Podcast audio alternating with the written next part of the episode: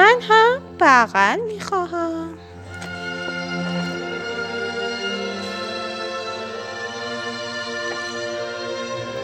یک طرف الویس جوجه تیقی به زبری فرچه بود و طرف دیگرش مثل کاکتوس تیغ تیغی بود. تنها آرزوی الویس کوچولو این بود که یک نفر بغلش کند. ولی هرچه از دیگران خواهش می‌کرد فایده نداشت همه یک جواب می‌دادند وای نه تو خیلی تیغ تیغی هستی الویس خیلی ها را توی خیابان دید که همدیگر را بغل می کنند. او از آنها پرسید می شود مرا بغل کنی؟ آنها جواب دادند برو برو کنار تو خیلی تیغ تیغی هستی الویس خیلی ها را توی پارک دید که همدیگر را بغل می کنند.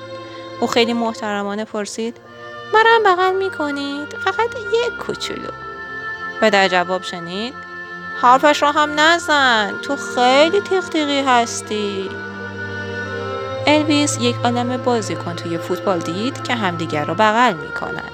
او پرسید مرا هم بغل می کنید؟ اما بازیکن ها به او خندیدند.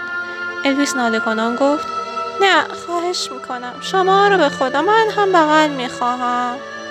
ولی هیچ کس نمی‌خواست به خاطر تیغهایش او را بغل کند. الویس خیلی ها را توی ایستگاه قطار دید که همدیگر را بغل می کنند. او پرسید می شود مرا هم یک کوچولو بغل کنید؟ همگی فریاد زدن وای نه با این همه تیغ؟ الویس خیلی ها را توی بیمارستان دید که همدیگر را بغل می کنند. او گفت خواهش می کنم مرا هم بغل کنید؟ همگی فریاد زدن چی گفتی؟ بغل می خواهی؟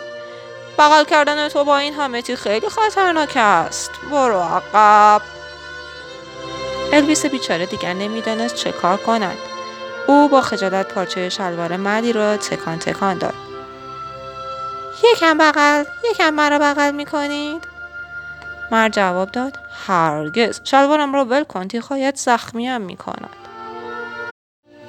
الویس دلش گرفت. با خودش فکر کرد دیگر هیچ کس نمی‌خواهد او را بغل کند. اما ناگهان چیز عجیبی شنید. هیچ کس نمی‌خواهد مرا ببوسد. من فقط یک بوس کوچولو می‌خواهم این صدای کالین تمساهه بود که به همه التماس می‌کرد.